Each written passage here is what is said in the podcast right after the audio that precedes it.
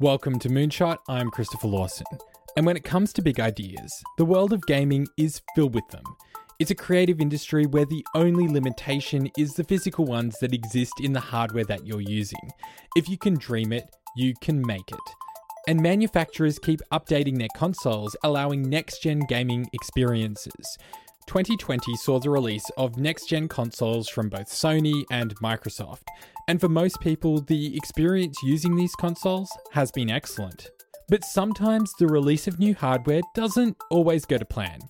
In this special episode of Moonshot, producer James Parkinson shares with you a story from Gameplay. It's our narrative podcast series looking at video games and the virtual worlds that power culture and community. And this is an incredibly powerful and important story because whether you're making a video game or building a rocket, sometimes things don't always go the way that you expect them to. So, what happens when that brand new product that you created doesn't work for everyone? That's coming up in this episode of Moonshot.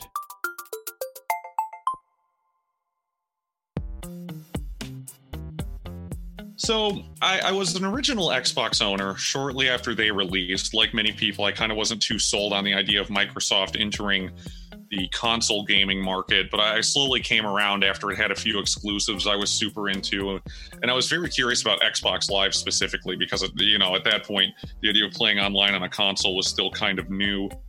This is Tim David.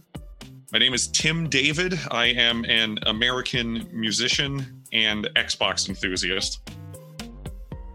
So I, I used it to the point where it, the 360 just kind of felt like a natural progression for me. I'd actually uh, recently gotten my first job shortly before the uh, 360 was set to launch at a uh, EB Games in America. And when they started taking pre-orders for them, I knew I was going to have the money. I was, you know, just graduated from high school and living at home, so I didn't have a lot in the way of expenses.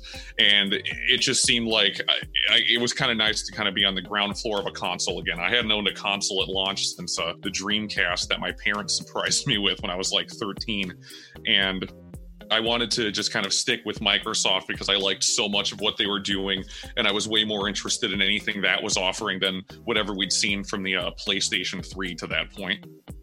The Xbox 360 was released in North America in December 2005, beating the PlayStation 3 to launch by almost a year.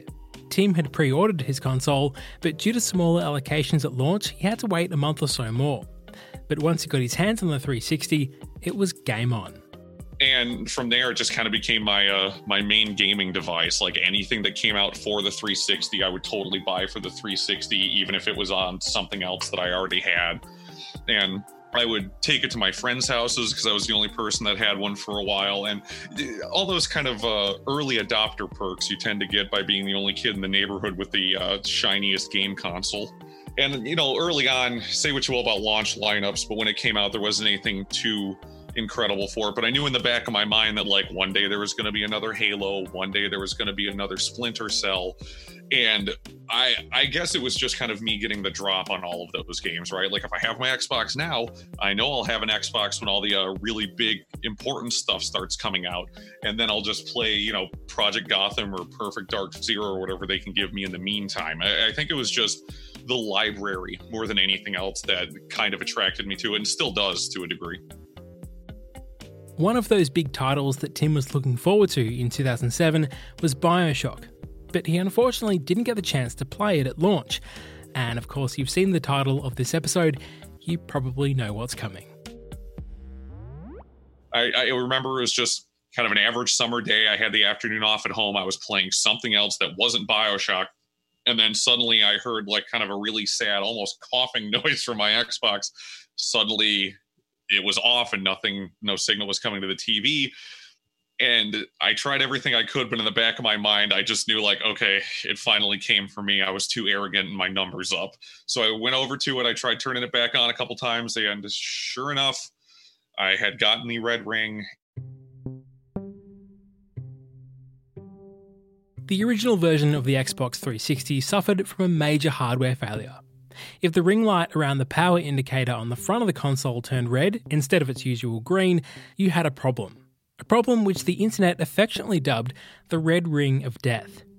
In most cases, the hardware failure would cause the console to stop working altogether, and the issue was widespread. Like so many others, Tim sent his console back to Microsoft and received a replacement a few weeks later. For some customers, it was problem solved. For others, including Tim, the problem didn't end there. It did. So that Xbox died maybe a year or two after I got it, which, again, unfortunately for Red Ring consoles, is still a decent lifespan. And then from there, I would actually go on to go through for a, a, number of reasons. I would actually go through nine Xbox 360s total. For the most part, they would get exchanged through my job instead of going through the Microsoft process anymore because I had I had a warranty on it and they would let me exchange them at the store. But I would go through nine Xboxes total, like counting that first one that I had. They would die for a number of reasons, or I would at least have to return them for a number of reasons. But for the most part, I would say out of those nine, I would say seven of them would red ring just as kind of a matter of inevitability through their lifespan. It got to the point where I I almost wouldn't even blink when it would happen. Like anytime I turned my Xbox on, I knew today might be the day. And I was just prepared to drive back to the mall and talk to whatever manager was on duty and have them hand me over another one.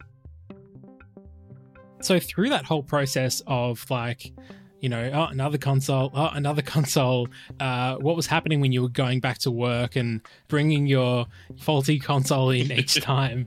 Uh, talk me through that that process and kind of what the the staff thought and, and all that. We're all super close. We're all pretty good friends and as a result, we all kind of learned to take a joke. So when I would bring them in, it was sort of the same way people would respond to if a friend of theirs had broken up with somebody uh, to immediately start dating somebody else, right? Like they couldn't believe that I was just going through them this quickly. They believed me. They would test these things at the store, but it was just a lot of kind of loving sneers and disbelief because they couldn't understand how this kept happening to me. Especially because I, I, I should point out so many of these happened over the span of a single summer. They're like there was a three or four month period in maybe 2010, I want to say, where I probably went through like four or five Xboxes alone in that year. So just every few weeks, I'm going back to work, and whatever manager's on duty is just to laugh it off and just wonder what's going on. And then I would go home with a slightly different Xbox to try my luck again. At first, Microsoft wasn't alarmed by a few returned consoles, but the Red Ring of Death soon escalated to the point that it threatened to destroy the entire Xbox brand.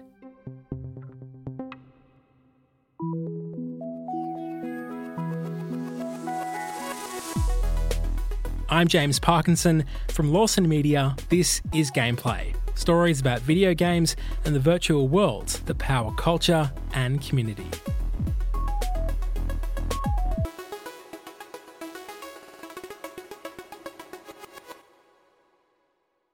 There are two main elements in developing a video game console engineering and design, and both of these would play some part in the Red Ring of Death problem on the Xbox 360.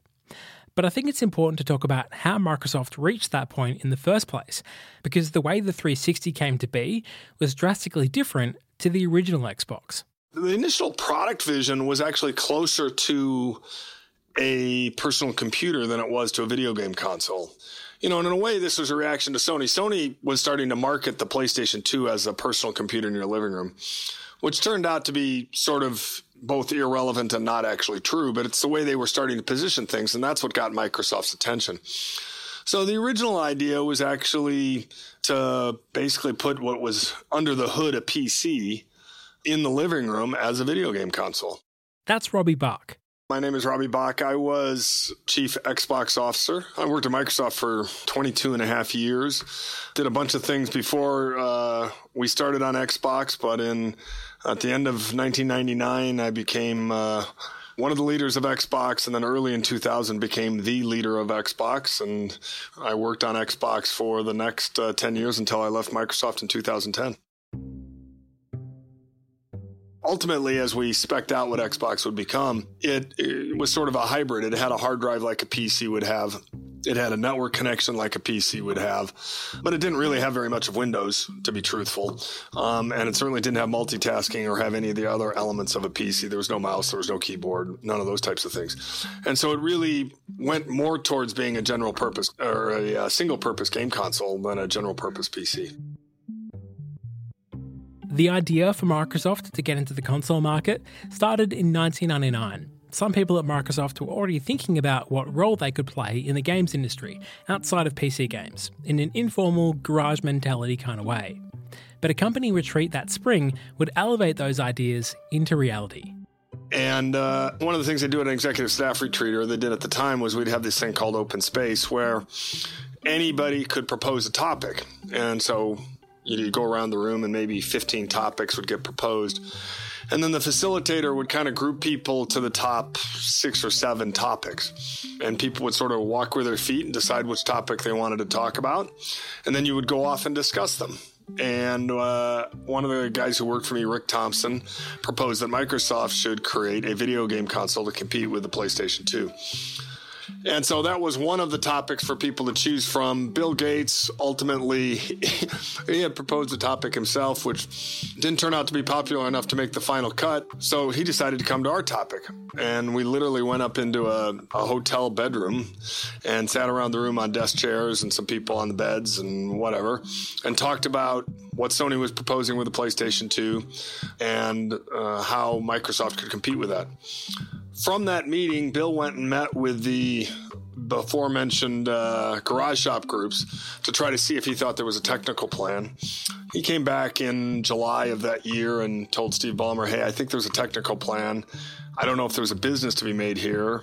And Steve asked uh, Rick Thompson and myself to go look at that. And Rick spent the next uh, four or five months working for me, but he was basically doing most of the work. I was uh, still occupied on other things. And in December of uh, 1999, December 21st, 1999, the plan for Xbox was approved. And shortly thereafter, Rick left the company and I became chief Xbox officer.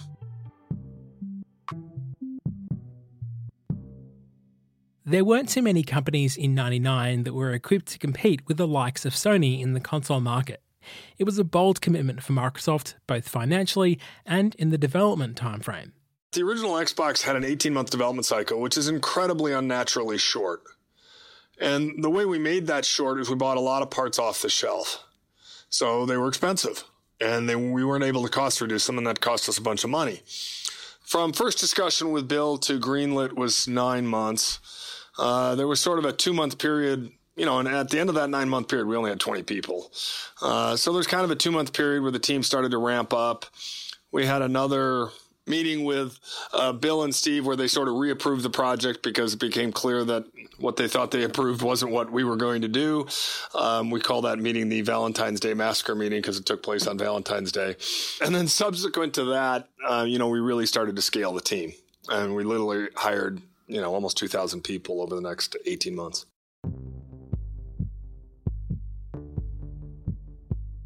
I would say for that first 18 months for the first console, I was uh, sort of ringmaster in a really out of control circus you know, we were we were going from nobody to a big team of several thousand people. We were going from you know a general PowerPoint plan to a plan that sort of had specs. Then we had to make decisions about components. We had to start allocating money and people and resources. So every day was a little bit more of a come into the office, firefight what was going on, try to make some decisions, hope that we could get the team sort of coordinated and working in a common direction, and then you know work 18 hours, go home, have some dinner. Um, um, sleep a little bit, come back and start over again the next day. And I know that sounds dramatic, but it was it was a super stressful period. There was uh, not a lot of um, orchestration. There was not a lot of structure. It was, you know, what's on fire today? Let's go fix that and move on to the next thing. For the first generation Xbox, Microsoft were playing catch up with Sony. The PS2 launched in October of 2000 and the Xbox in November the following year. Considering their plan for the console, Microsoft knew going into it that the Xbox was a financial risk. It ended up costing much more than they projected, and taking a hit financially in order to fast track the console would ultimately prove unsustainable. They did invest uh, what would ultimately become an insane amount of money in the first generation of the Xbox. Um, you know, they had they had to sell the box for something like three hundred bucks or so, uh, but the costs for making each box, uh, you know, were coming in at something like four hundred eighty dollars. This is Dean Takahashi, lead writer for GamesBeat at VentureBeat. He's also the author of two books on the Xbox and Xbox 360, respectfully. Well, it turned out that um, they had a lot of startup costs for the original Xbox. They lost about close, something close to $4 billion over four years. It was like wrapping a hundred dollar bill around every console that they shipped out the door. And uh, over the four years, you know, they they realized, you know, we can't really continue this. We don't want to do this for eight years uh, because because we're just going to lose eight billion dollars this way. And so, uh, you know, they did sell. They had some hit games like the original Halo, but the magnitude of the investment in the hardware and marketing and other things uh, was so big, and they needed to have a transition to the next generation that would reset everything on on costs. Uh, and so uh, that was behind their decision to come up with the Xbox 360. You know, we, we said, well, Xbox is going to be more expensive to produce than PlayStation 2 because we've got the hard drive. So it's going to be a little more expensive. We'll charge a little bit more and that'll work out. Mm, really, not so much. Basically, we had to price match PlayStation 2 all the way down to $179. You know, so we were losing at most times, we were losing somewhere between 50 and $75 every time we sold a unit. So pricing matters, cost matters. You have to be able to have a powerful console, but you have to be able to produce it at a price people are willing to pay. And you have to be able to be price competitive with what other people are doing.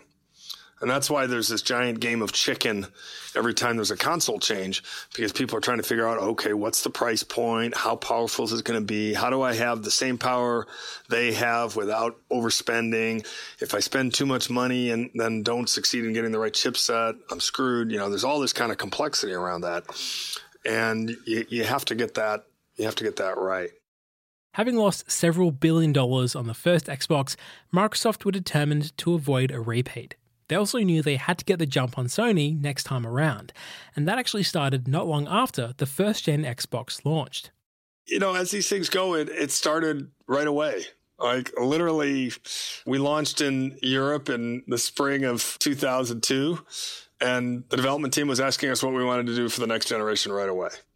So you did have this kind of, uh, hey, this train doesn't stop mentality. So for the next generation, we knew we wanted to custom make more of the parts, do more of it ourselves, and be able to cost reduce it and design for cost reduction. And the only way to do that is to start early. And the first thing you have to start with is the silicon chip. Uh, again, because that works in explicit time cycles and you got to get on, figure out which wave you're going to be on, what size, what performance, uh, what cost structure you want to get on. And you have to make that decision, you know, four years in advance. With in the original Xbox, we didn't have any choice. It was Nvidia's next chip, and it was coming, and that's what we got. In Xbox 360, we were able to do a lot of custom work. And so, literally, when you're doing this design, you're making a bunch of bets. So, okay, we're going to design on this chipset in this form factor in this time frame, and it's going to cost this much. All of that is a guess because the chipset hasn't been created yet. And the answers to those guesses actually matter. And if the chip slips, you know, suddenly you're late now with something that's not as powerful because somebody else has come out with the next generation. And oh, by the way, the cost is higher. And so, you know, you, you have to make those bets. This is why, you know, if you think about what Apple's done, they've taken a huge chunk of their chip design in house because they want to control it themselves. And so they get a lot of leverage. But those generations have to be planned four or five years ahead of time.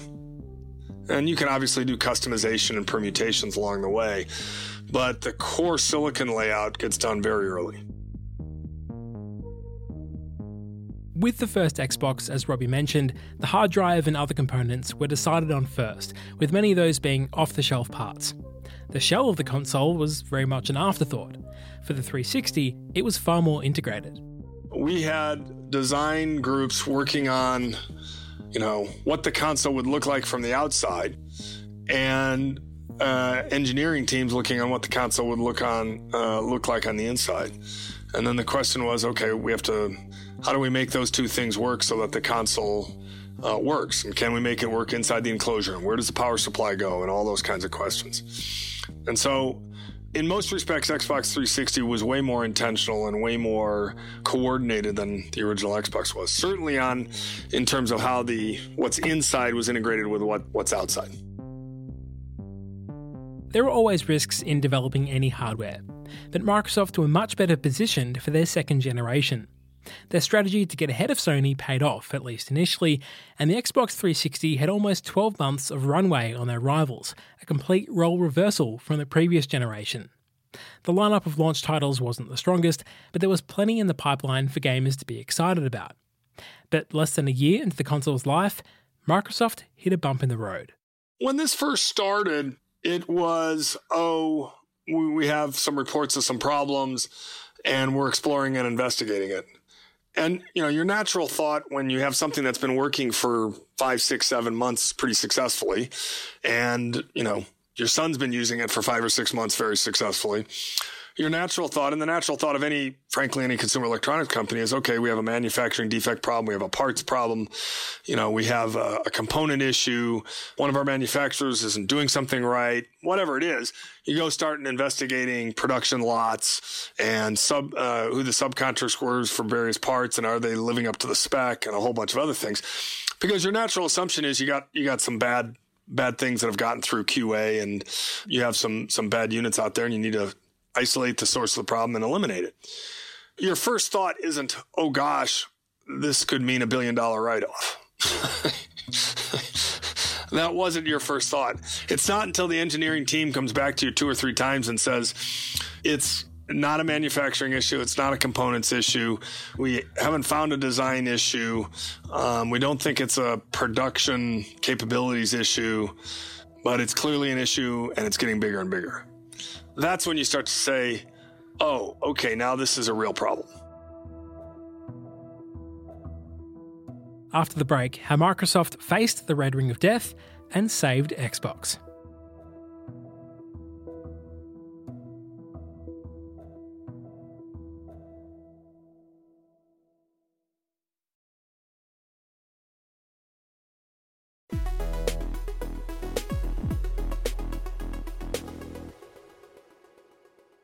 At some point during 2006, word began to spread about some problems people were having with their Xbox 360 consoles.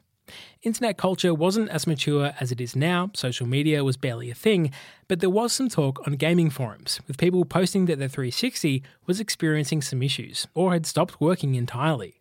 Here's Dean Takahashi.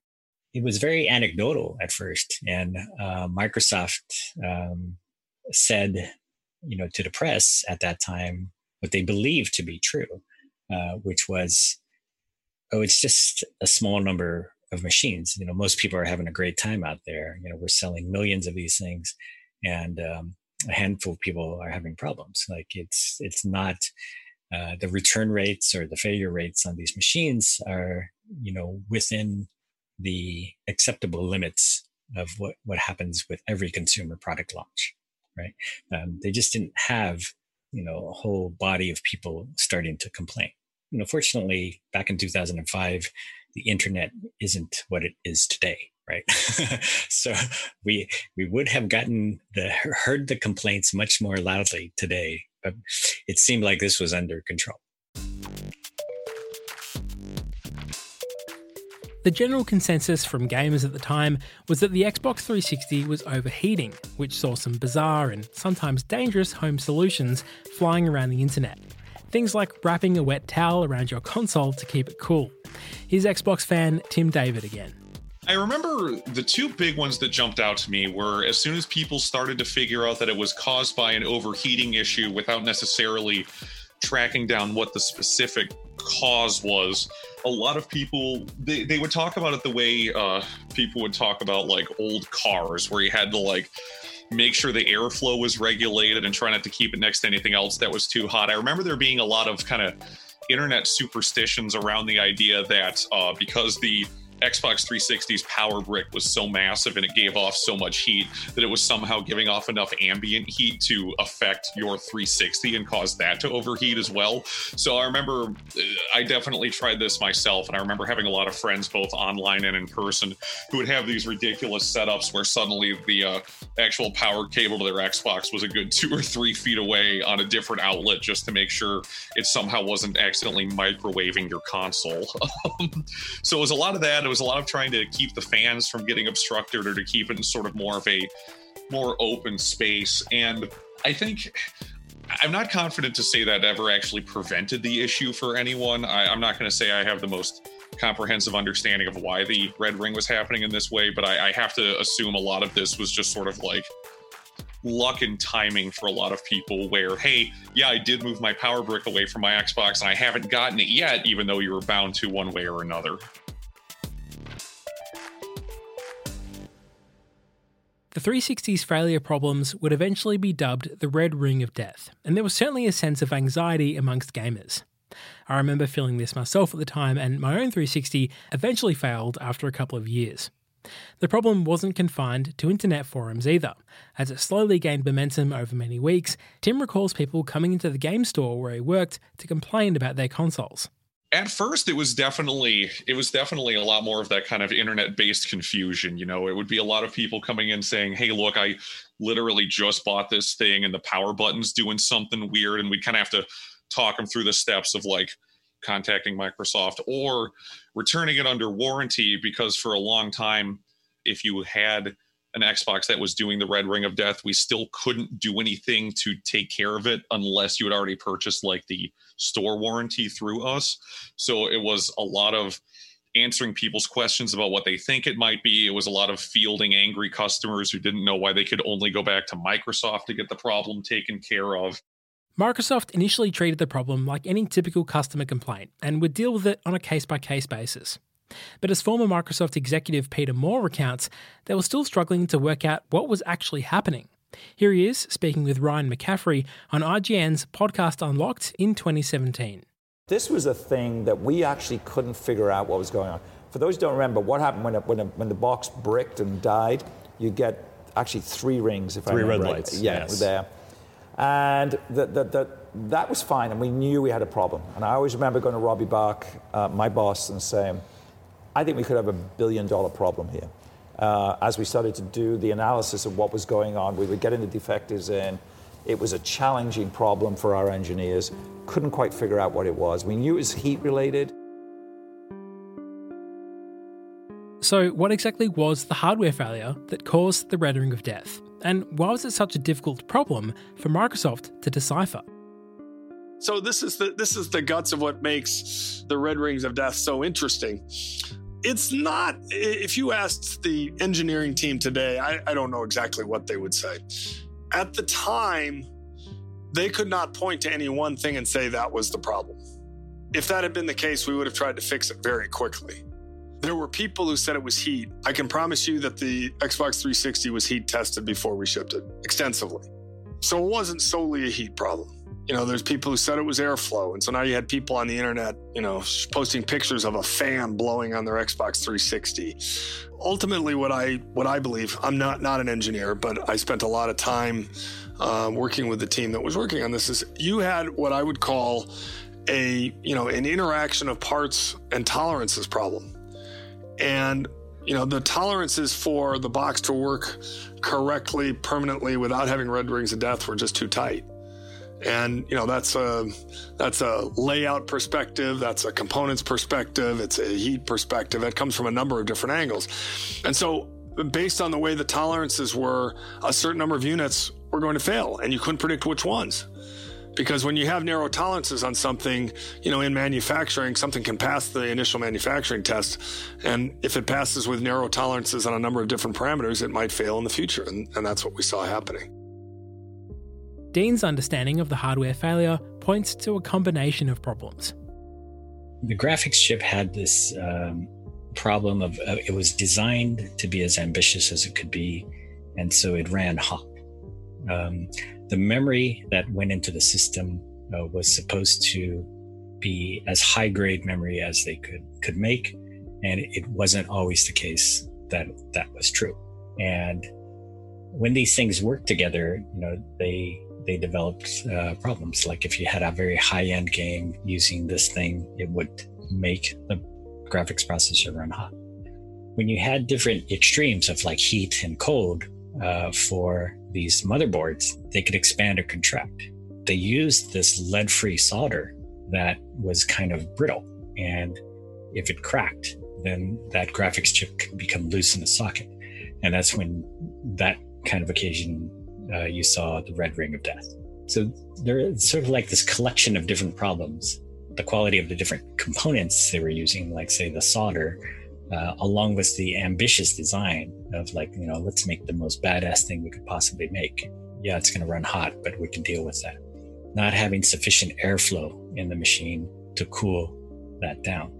So all these problems kind of compounded upon each other, and uh, that's why there were failure rates that were through the roof. In September of 2008, Dean published a detailed article for VentureBeat documenting the inside story of the Xbox 360 defect. He spoke to an engineer at Microsoft who repeatedly warned his superiors that there was a problem with units coming off the production line. This was happening around August 2005 as manufacturing is ramping up prior to the console's release. One engineer, at least, had said, Stop the line. We have to stop the line. We have to stop making these things. We have to figure out what's wrong, and then we can start it up again. Um, and, you know, he was overruled, uh, and people above uh, all the engineering ranks above um, said, no, just keep making them.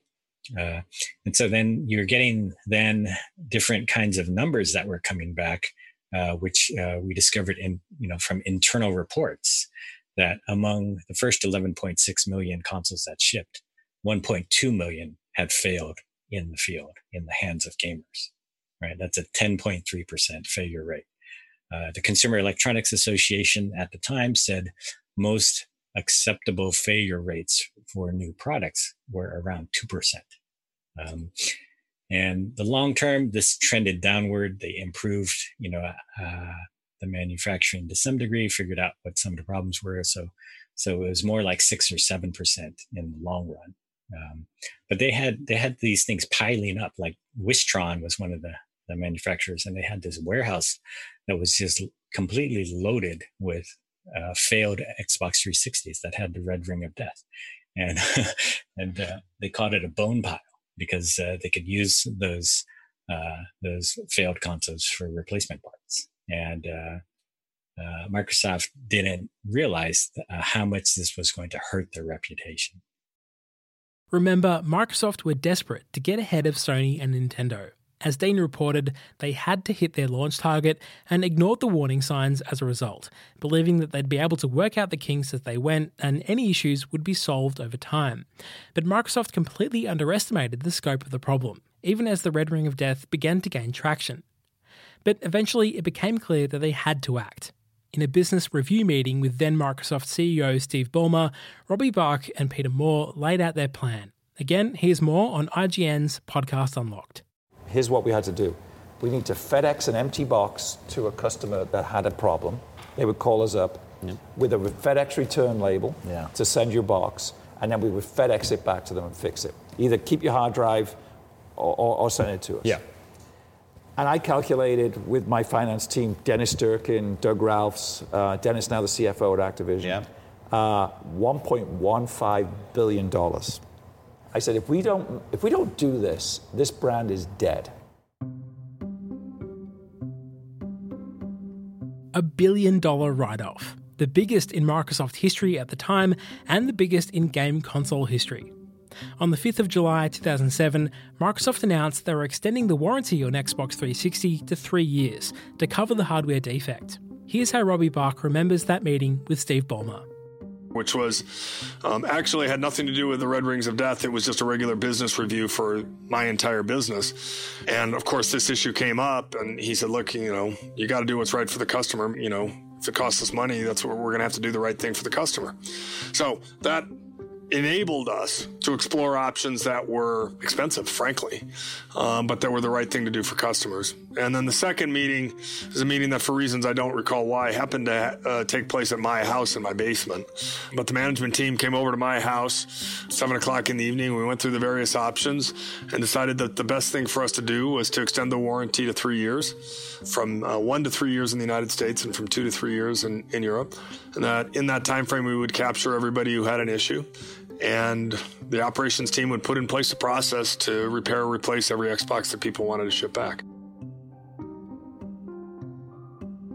Effectively, what it meant is we were running two businesses. So we had the business of selling Xboxes and selling games, the regular business, I'll call it. And then we had a second business, which was the business of uh, repairing and replacing consoles when people had a problem. And we literally had separate facilities, pretty much the same team. I don't think we added a lot of headcount to deal with this problem, but separate facilities, separate vendors, um, a separate logistics process. And when you called us or emailed us or sent a carrier pigeon to us saying you had a problem with your console, there was a trigger that got flipped and a box got sent to your house and you put your console in it, you sent it back to us and we paid freight both ways. Uh, we either repaired it or we replaced it, sent the console back to you, and away you went. And it was a money losing business, but it was a customer satisfaction business. Microsoft realized that their reputation was on the line, and although it was an expensive fix, they could afford to take the hit and take care of Xbox customers. The amazing thing is that Xbox 360 is the highest customer satisfaction product I ever worked on. And our customer satisfaction did not go down during Red Rings of Death. It's actually kind of crazy. But what it tells you is the following people loved the product. And because Microsoft was uh, willing and able to fix this thing for as long as it took to fix it, people were pretty patient with us. They said, Hey, you're doing me right. I get it. You had a problem. You're doing me right. You're fixing it. I get a new console and away I go. It just reinforces the fact that, you know, taking care of your customers and doing the right thing for customers will always benefit you. And in this particular case, it kept customer satisfaction with the product actually quite high. And so, you know, you really learn that the console itself is just a conduit. And yes, it's important that you get the architecture right so the developers can produce great games and it's got to be graphically rich and la la la, all that stuff. It doesn't mean the technology is not important. But in the end of the day, the thing people buy is games. They love the games on Xbox 360. Having read many stories from gamers and spoken to people like Tim David who still persisted with Xbox despite going through multiple 360 consoles, I think this is absolutely true for the vast majority of customers. And despite the Red Ring of Death and the negative attention it rightly received, the Xbox 360 is considered a big success. I had invested so much in like games for it and because it was the most popular console so many of my friends had one. So if i had any hope of like playing video games with my friends or trying the same video games they were nine times out of ten i would have to have an xbox.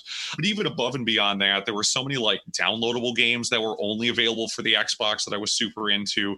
And i really liked a lot of the exclusives. Honestly the, the reasons i had probably aren't much different than the way anybody sticks with anything else right? Like he, everybody has their friend that's like a serial ipad or macbook buyer. I was the same way with xbox right? Like I was already enough in that ecosystem and I already liked enough of what they were doing that when one broke, it wasn't a question of, uh, well, maybe I'm just going to play more PlayStation or Wii now. It was more a matter of, okay, well, here's a few weeks I'm going to go without an Xbox again, but that's fine because when it comes back, I'm still going to be a quote unquote Xbox person.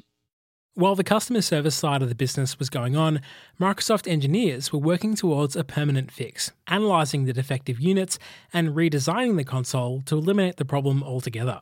This came in the form of a second model, the Xbox 360 Slim. The way the engineering team fixed this problem is they basically started changing components and design elements inside the box one by one. And the problem got better, but didn't go away. And so with each rev we did on the console, things got progressively better. Failure rates went down. Consumers were shipping back fewer consoles. Things were getting better and better. But it wasn't until they fundamentally reshaped the console, literally, uh, when we shipped the angular version of Xbox 360, if you remember that. That is the version that made the problem 100% go away. But all the different permutations of the sloped, what I'll call the sloped version, the one with the smooth curved front, all had varying degrees of Red Rings of Death challenges associated with them. And they were different in, in each iteration of the box, but we never did get it to go away in that. So you were constantly working to, you know, our, our focus was 100% on customers. How do we make sure customers are playing games on Xbox 360? They have a console problem. We have them send it back. We send them another one. Um, we send them one that we think is better. And, you know, we had people who had problems with two or three of them, and we sent them two or three consoles that each of which were better and better until we got it right. And that focus on customers what saved the business.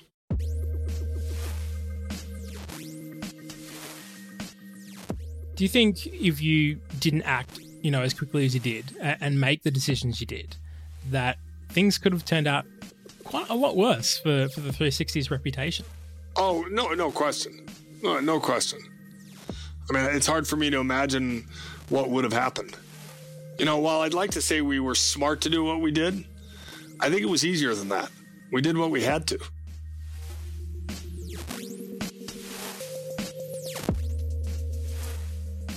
James Parkinson brought you that story from our podcast series Gameplay. There's a ton of really fascinating episodes for you to listen to right now, so go and find it in your favorite podcast app or visit gameplay.co.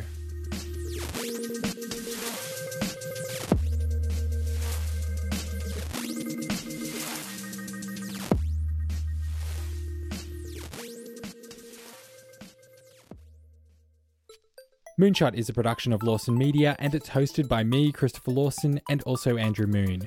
Our theme music comes from Breakmaster Cylinder, and our artwork is by Andrew Millist. You can find out more about the show at our website, moonshot.audio, or follow us on Facebook, Twitter, and Instagram. Just search for Moonshot Pod. We'll be back in two weeks with a new episode of Moonshot. Thanks for listening.